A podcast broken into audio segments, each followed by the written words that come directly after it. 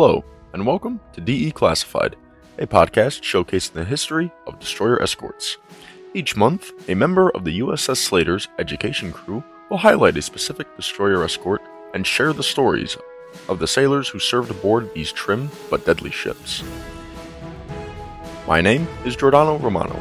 I am an intern and tour guide aboard the USS Slater Historical Museum in Albany, New York. I am a recent graduate of the UAlbany Public History Master's Program, and my area of study is military history. On today's podcast episode, we are going to DE classify USS Tomich. Peter Herceg Tonich, anglicized as Peter Tomich, was born on June 3, 1893. He hailed from the settlement of Prolog near the city of Ljubushki, located in Bosnia and Herzegovina, at the time part of the Austro Hungarian Empire.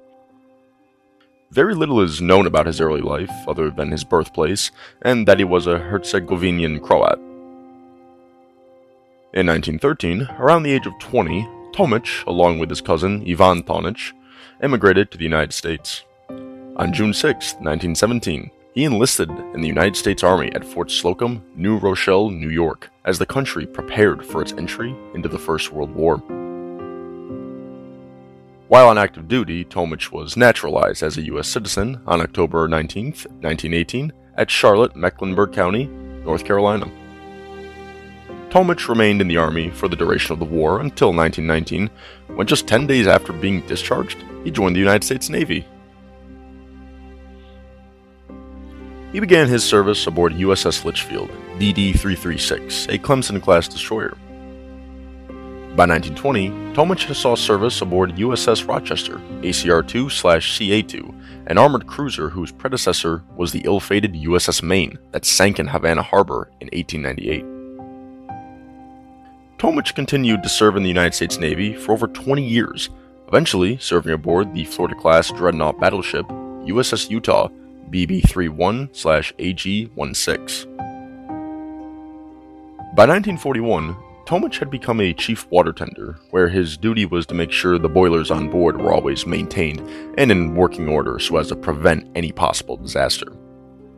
However, on December 7, 1941, disaster struck. While the ship lay in Pearl Harbor off Ford Island with most of the U.S. Pacific Fleet, over 350 Imperial Japanese planes conducted their attack upon them. Planes began to drop bombs, torpedoes, and strafe the various ships in the harbor.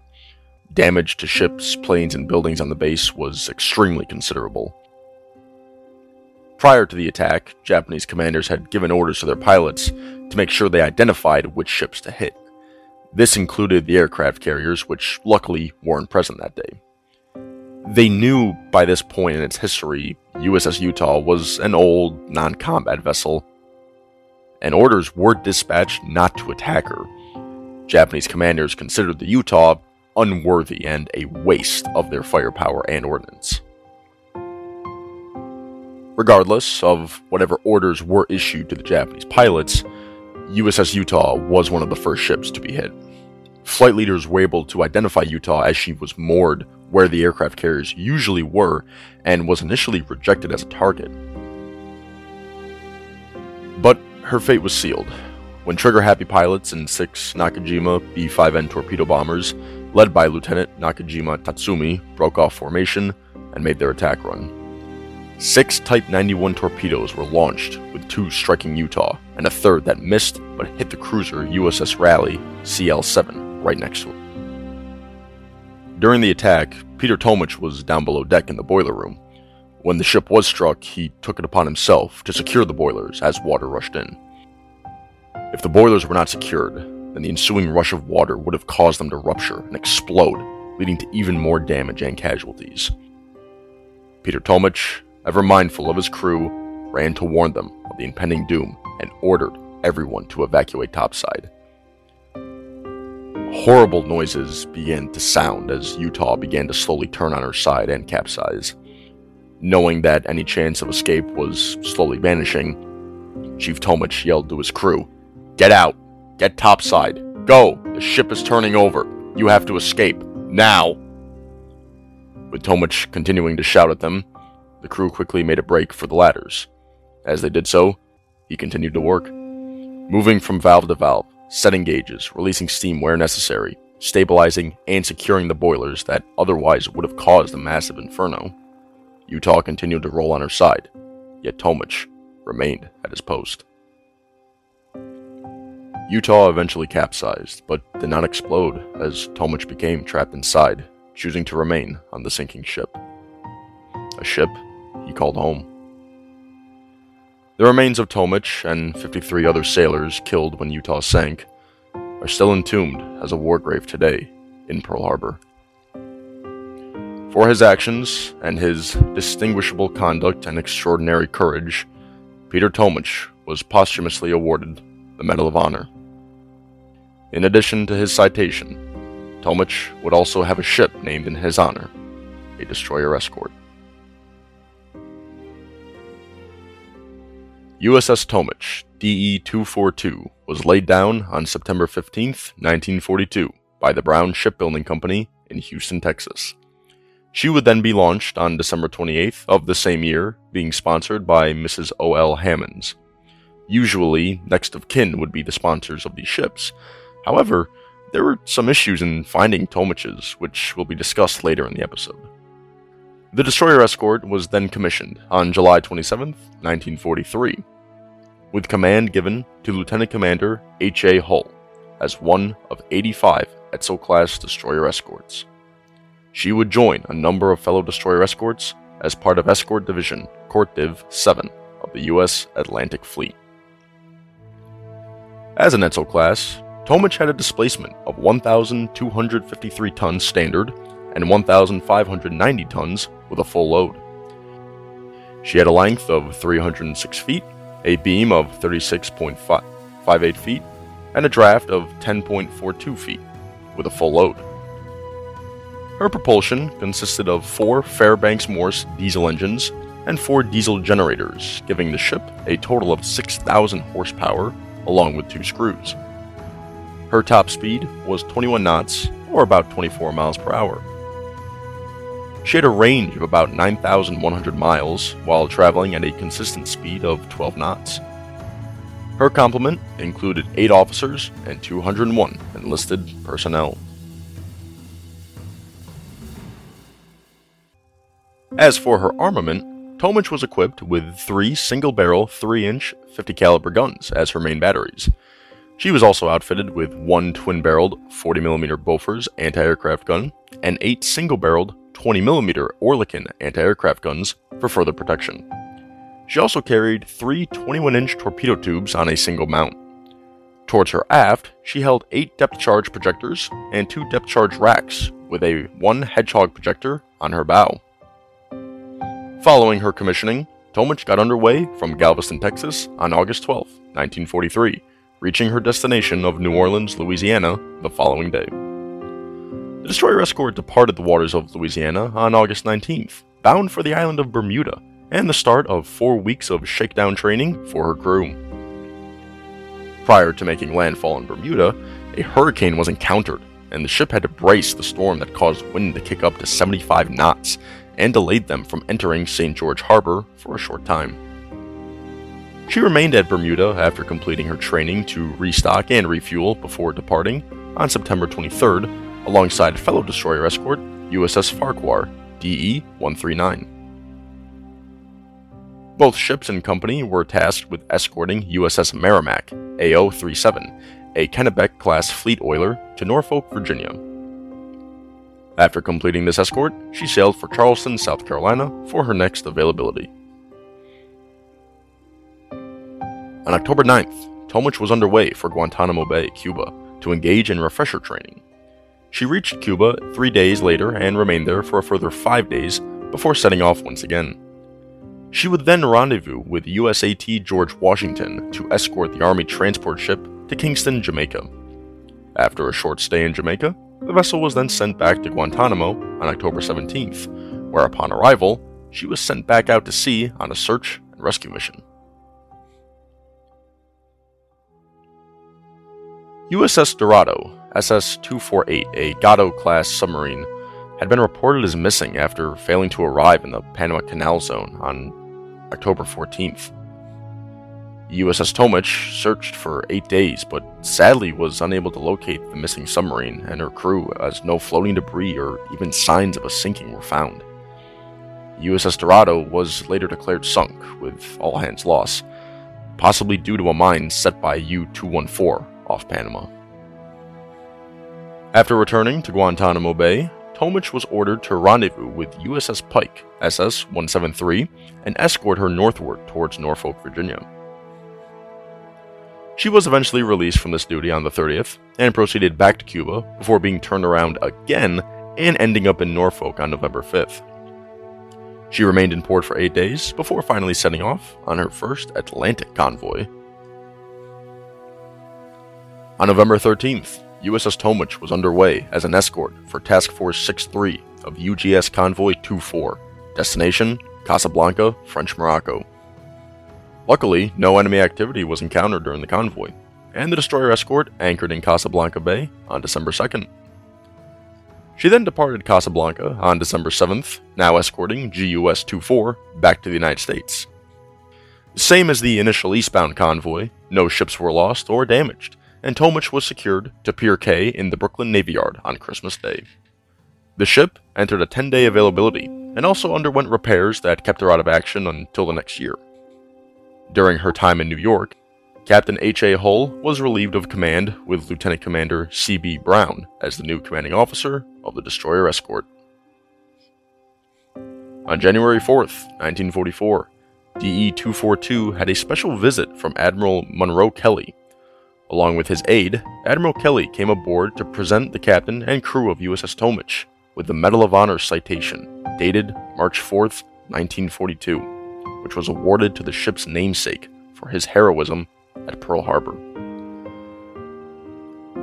His next of kin could not be located, and thus the Navy felt that it would be wise to have the medal on board the ship named after him. The citation was hung in a passageway, forward of the galley, and behind the small armory locker, so as to allow all crew members to appreciate the bravery and heroism of their ship's namesake. For the remainder of her service, USS Tomich would sail with her namesake citation aboard as a morale booster for her crew and as a reminder for those who made the ultimate sacrifice.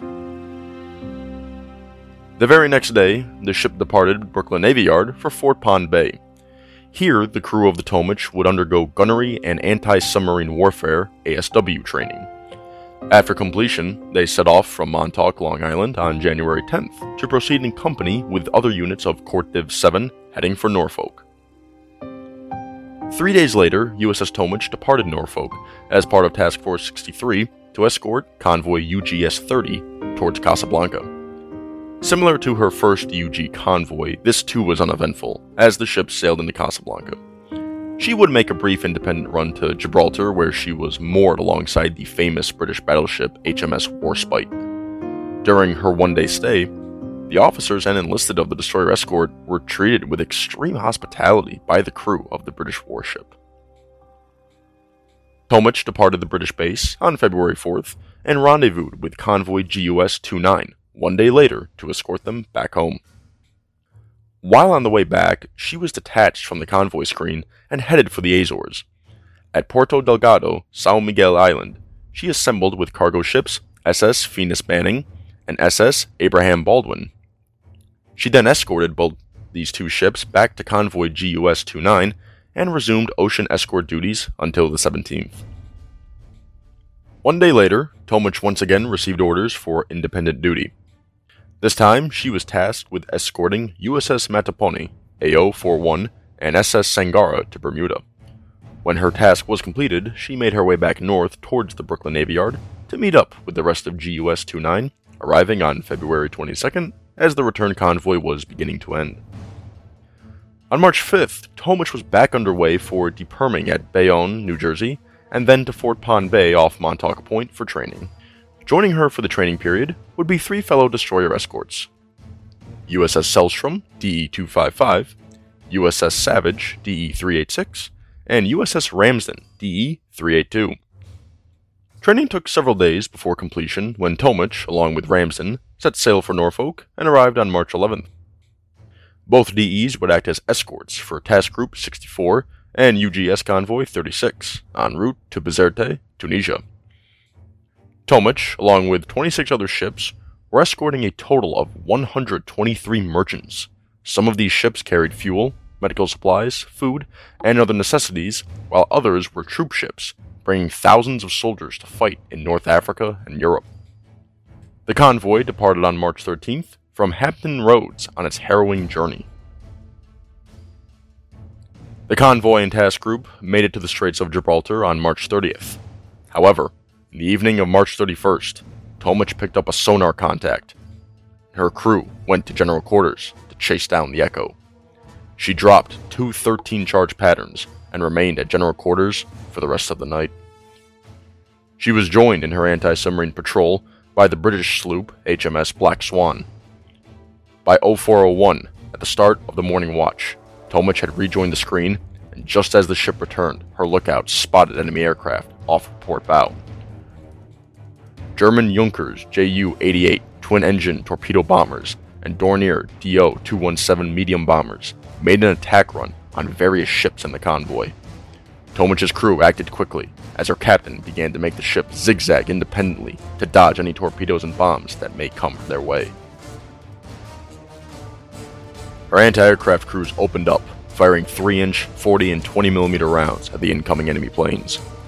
At 0417, a flaming Dornier 217 was observed falling into the sea as a result of anti-aircraft fire and crashed between the Tomich and Ramsden due to accuracy from both crews.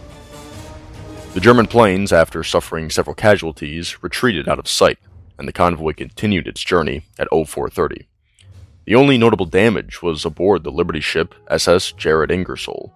She had taken a torpedo hit in her number one hold on her port bow, and as fire broke out, some of her crew abandoned ship.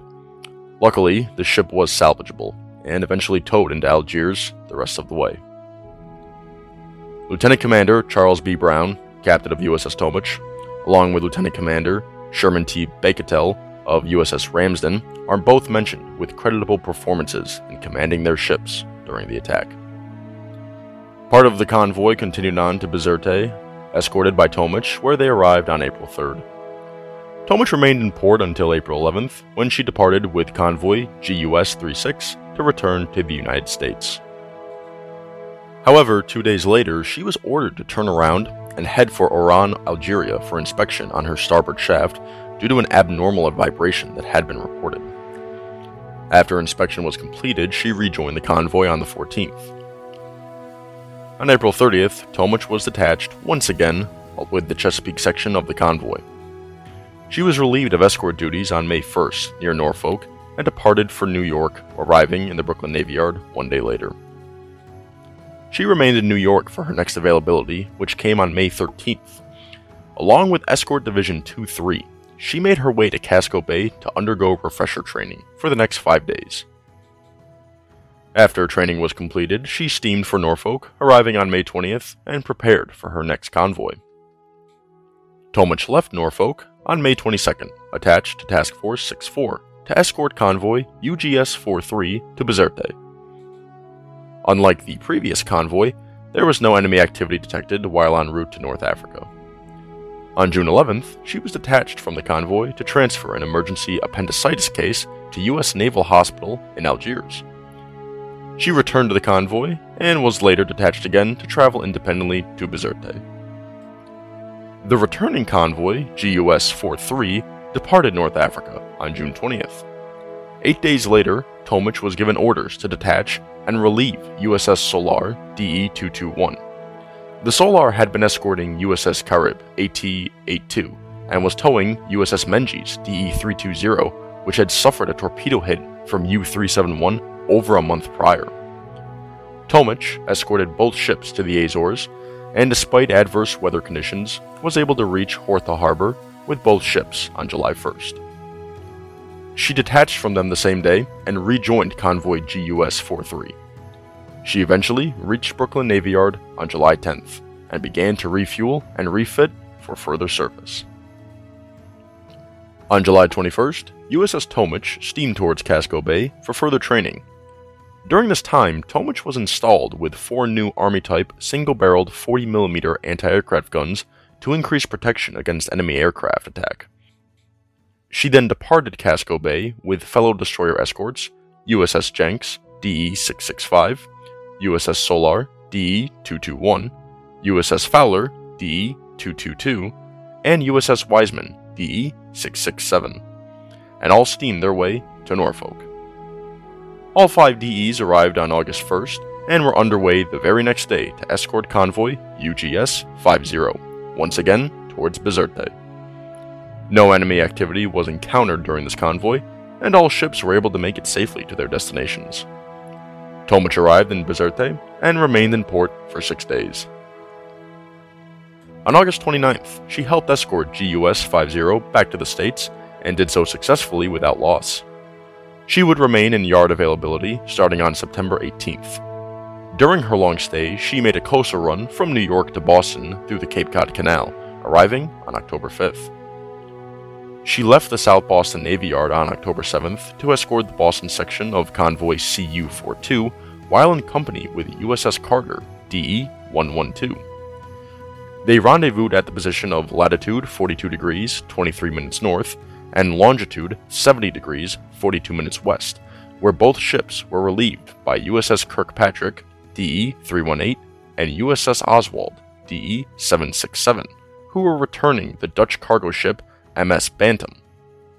Tomich and Carter then escorted the Bantam back to Massachusetts Bay before steaming back towards Casco Bay for further training. On October 10th, after one full day of training, USS Tomich arrived at Quonset Point, Rhode Island. Here she would undergo special radar and anti submarine warfare tests. She was joined by the submarine USS Barracuda SS 163 and several planes from Quonset Point to conduct these tests, which reportedly were quite successful. She finished her exercises and returned to Casco Bay on October 13th to rejoin Escort Division 7. Further training was conducted from the 14th onward until Tomich and CortDiv 7 made their way to Norfolk on November 4th. On November 7th, USS Tomich and the rest of CortDiv 7, joined by the escort carrier USS Core CVE 13, got underway to head for Bermuda. Along the way, the division would practice anti submarine hunter killer training. The division arrived on November 10th and spent the rest of the month drilling hard. After completion in early December, Tomich arrived back in New York for a brief resting period. She departed New York on December 12th and joined CortDiv 7 towards Bermuda again for further hunter killer training alongside USS Core. She would be detached on December 17th to proceed back to New York for repairs on her radar systems. She remained there until December 29th when she sailed for Fort Pond Bay to complete her training exercises. After her extensive training period was completed, she departed alongside USS Otterstetter DE 244 and USS Sloat DE 245 on January 7, 1945, and proceeded to Brooklyn Navy Yard for her next availability. During her next availability, Tomich was equipped with high frequency radio direction finder gear to be utilized while part of a hunter killer group. This new piece of equipment, commonly referred to as Huffduff, was developed to intercept transmissions from German U boats because the Nazi war strategy in the Battle of the Atlantic required U boats to stay in almost constant contact with their naval bases, this left them vulnerable to Allied exploitation. If a Huffduff machine was able to intercept a transmission, they could determine the direction or line of position of that U boat. If two Allied ships intercepted the same transmission, then it was possible to plot a fix on the U boat's position. This allowed for two further options. One, reroute any Allied convoy that may be heading towards that position so as to avoid possible danger. And 2. Send a hunter killer group in the direction of the transmission's frequency, locate and attack that U boat. The use of this equipment on board various destroyer escorts was extremely strategic to the Allied war effort by crippling the U boat fleet. In the afternoon of January 19th, Tomich was underway to Norfolk to rejoin CortDiv 7. The ships departed Hampton Roads on January 25th as part of Task Group 22.4 with USS Core to conduct an eastward sweep to search for a westbound German U boat attempting to return to Europe. However, during these sweeps, no contact was ever made, but the unit kept patrolling in the area despite the adverse weather conditions hampering their efforts. On February 11th, one of the Core's planes spotted a contact, and Tomich was moved into the area to conduct a search. After several days, the search was ended as the enemy was able to evade and slip away from the various search parties sent after it. The task group continued conducting operations until the 20th, as winds reaching up to 115 knots put a halt to any efforts. One day, after exhausting so much of their fuel for both ships and planes, the task group steamed towards Argentia, Newfoundland, arriving on the 27th to refuel and leaving the same day. USS Tomich, along with the rest of CortDiv 7, escorted USS Core back to Norfolk and then proceeded to Brooklyn Navy Yard.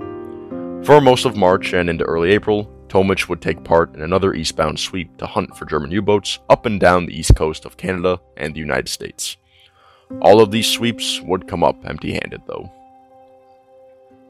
For most of April, Tomich had returned to Bermuda to practice more anti submarine warfare and patrolled in waters around the area as well. On April 16th, while en route to rendezvous for another patrol, Torpedoman's mate third class Howard William Marsteller was reported as having fallen overboard. All ships of CortDiv 7 and planes from USS Core immediately sprung into action to search for the missing sailor. Sadly, after searching for an hour in the open waters, the operation was halted, and Marsteller was never found. Howard William Marsteller, originally from Youngstown, Ohio, had enlisted in the U.S. Navy on March 3, 1943, out of Cleveland, and he was part of the original crew that was present when USS Tomich was commissioned.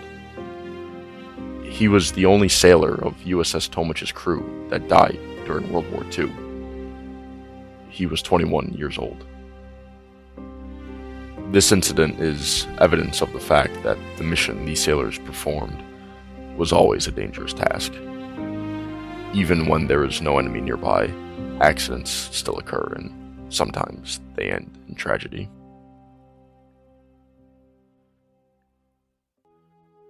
USS Tomich would detach from her barrier patrol on May 9th and return to New York two days later.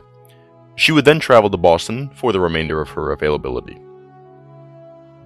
On June 12, 1945, her captain, Lieutenant Commander Charles B. Brown, would be relieved of duty and handed over command to Lieutenant Reed Whitney.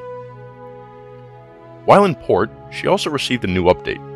As her three torpedo tubes were taken off back in July 1944 to install single mount 40mm, these single mounts were now being replaced with two twin mounted 40mm guns.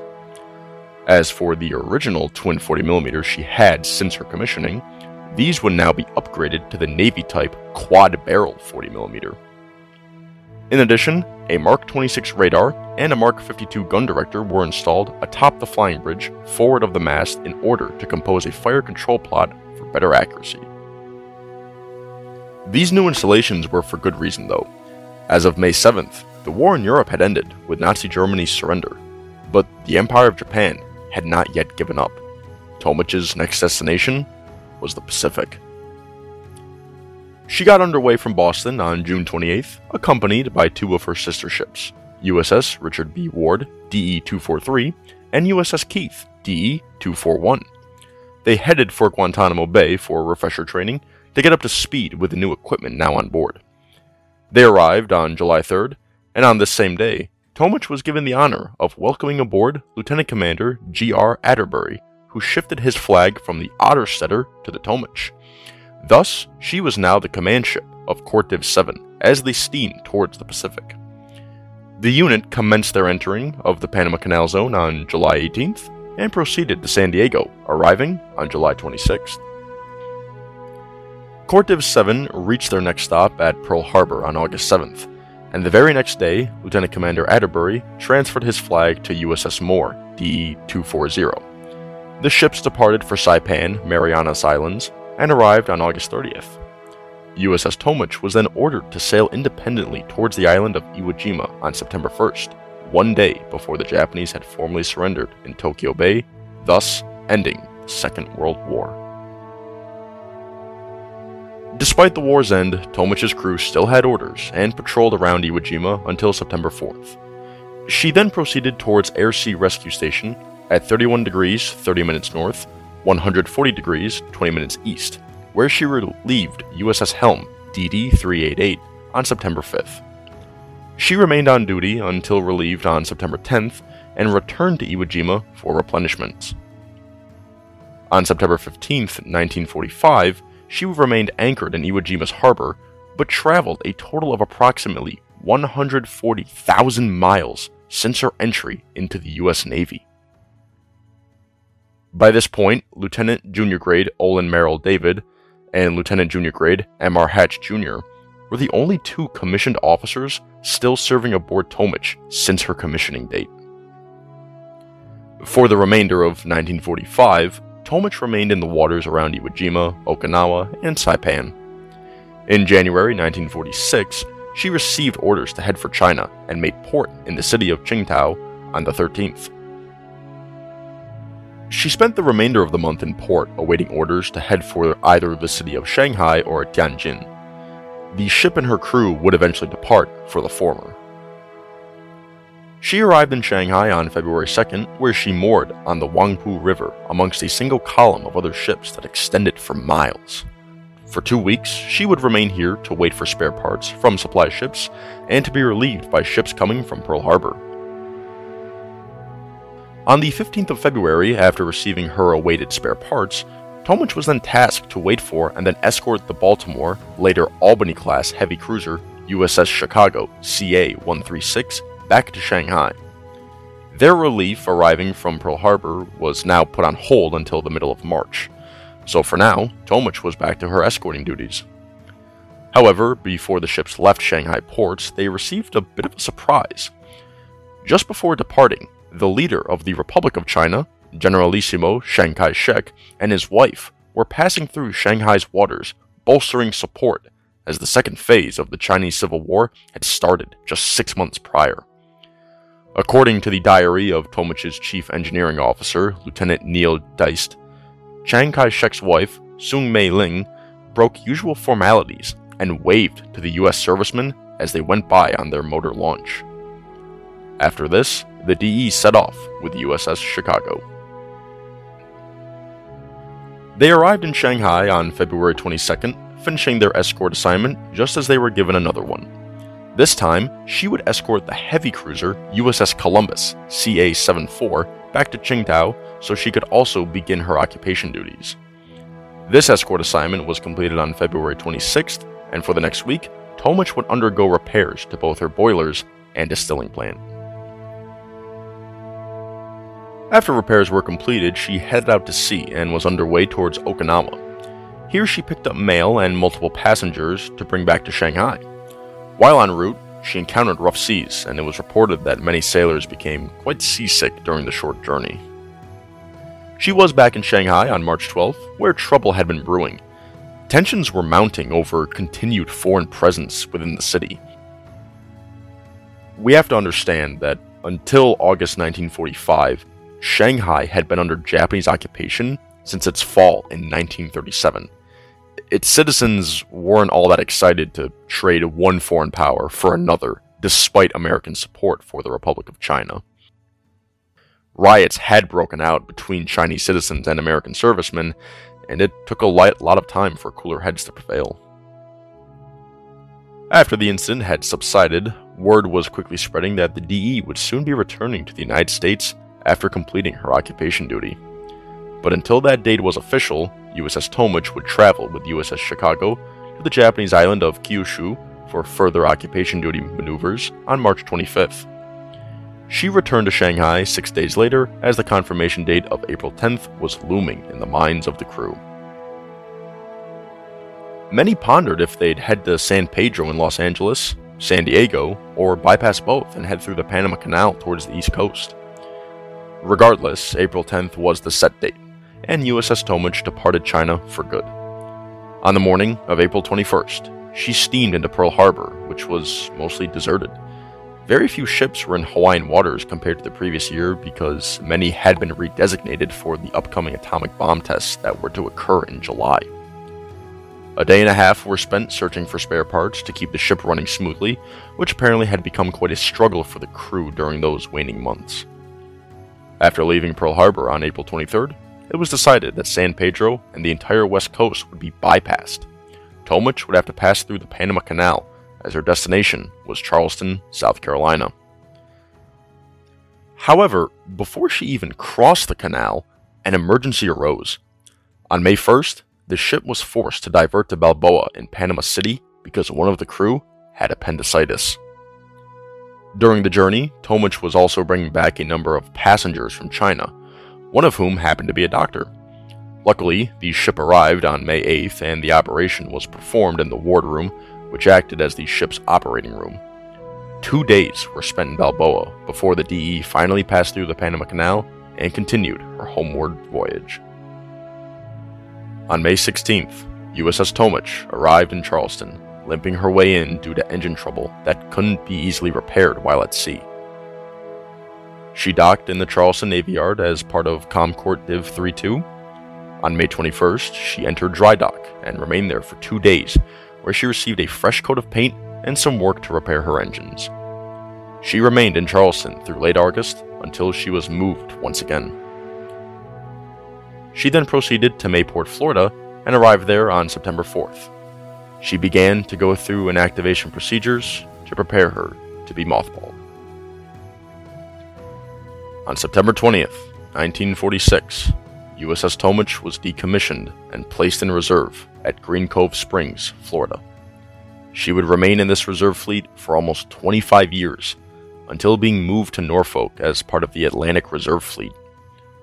Tomich would be at the inactive ship facility in Norfolk until berthing congestion compelled the Navy to propose transferring her. In the late afternoon of June 1st, 1970, salvage vessel USS Hoist, ARS 40, towed both USS Tomich and fellow Edsall class DE USS Swayze into the Gulf of Mexico. On June 12th, these ships would arrive at the inactive ship facility in Orange, Texas, who accepted custody of the two escort vessels to be berthed there.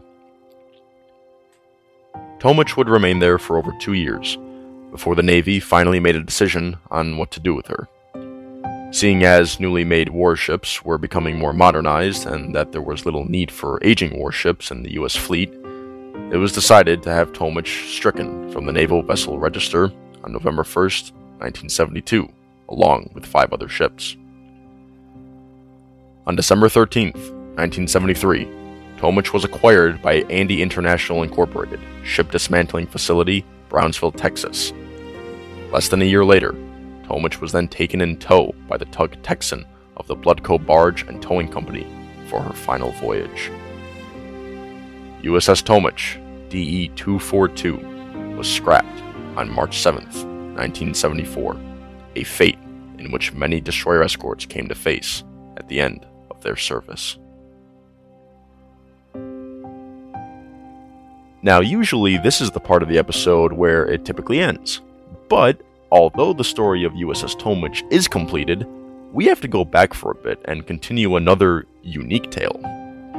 I previously mentioned that the namesake of USS Tomich, Peter Tomich, received the Medal of Honor for his actions in preventing the boilers from exploding aboard the USS Utah at Pearl Harbor.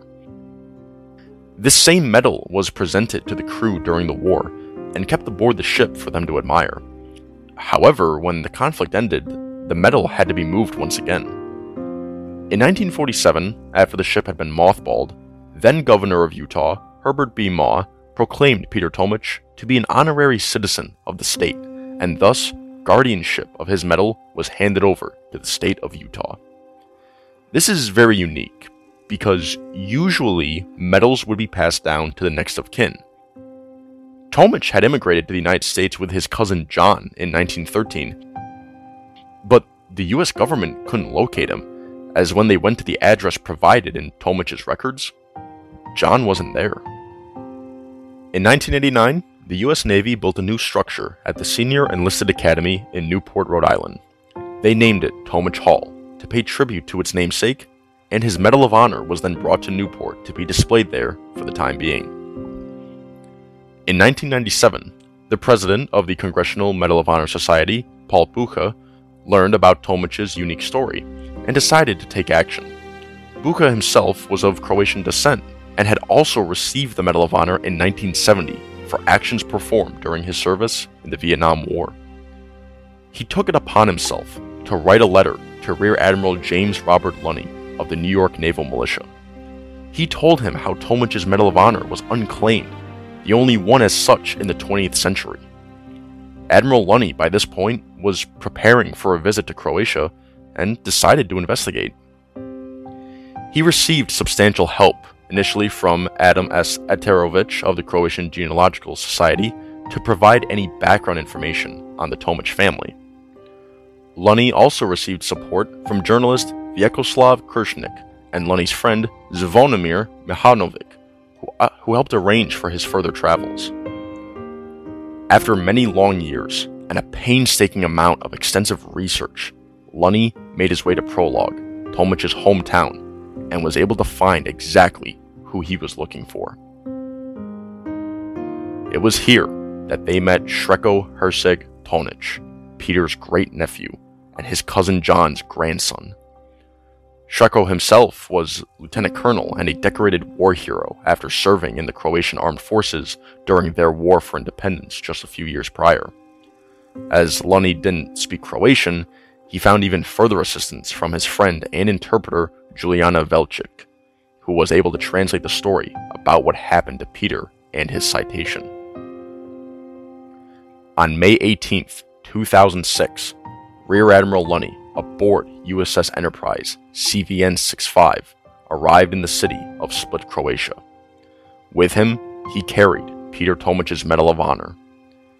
In a short speech, he recalled his early years in the U.S. Navy and how he saw the capsized USS Utah while passing through Pearl Harbor. He discussed the extensive efforts made by so many individuals to make this day possible.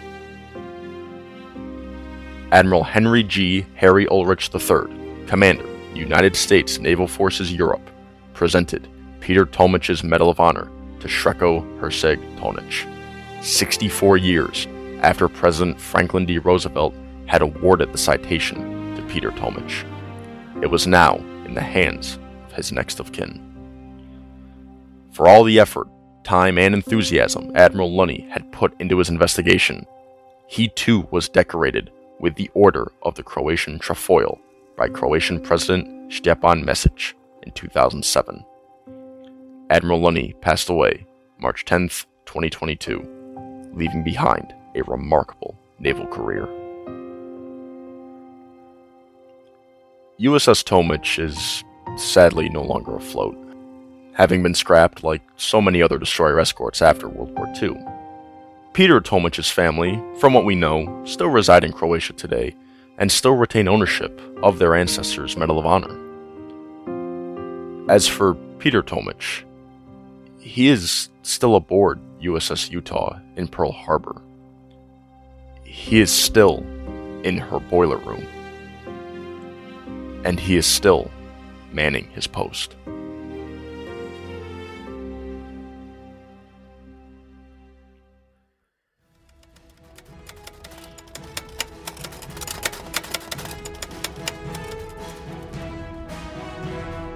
Thank you for listening to DE Classified. This podcast is brought to you by the Destroyer Escort Historical Museum aboard USS Slater. You can find a transcript of this episode, accompanying photos, and a bibliography at ussslater.org slash declassified.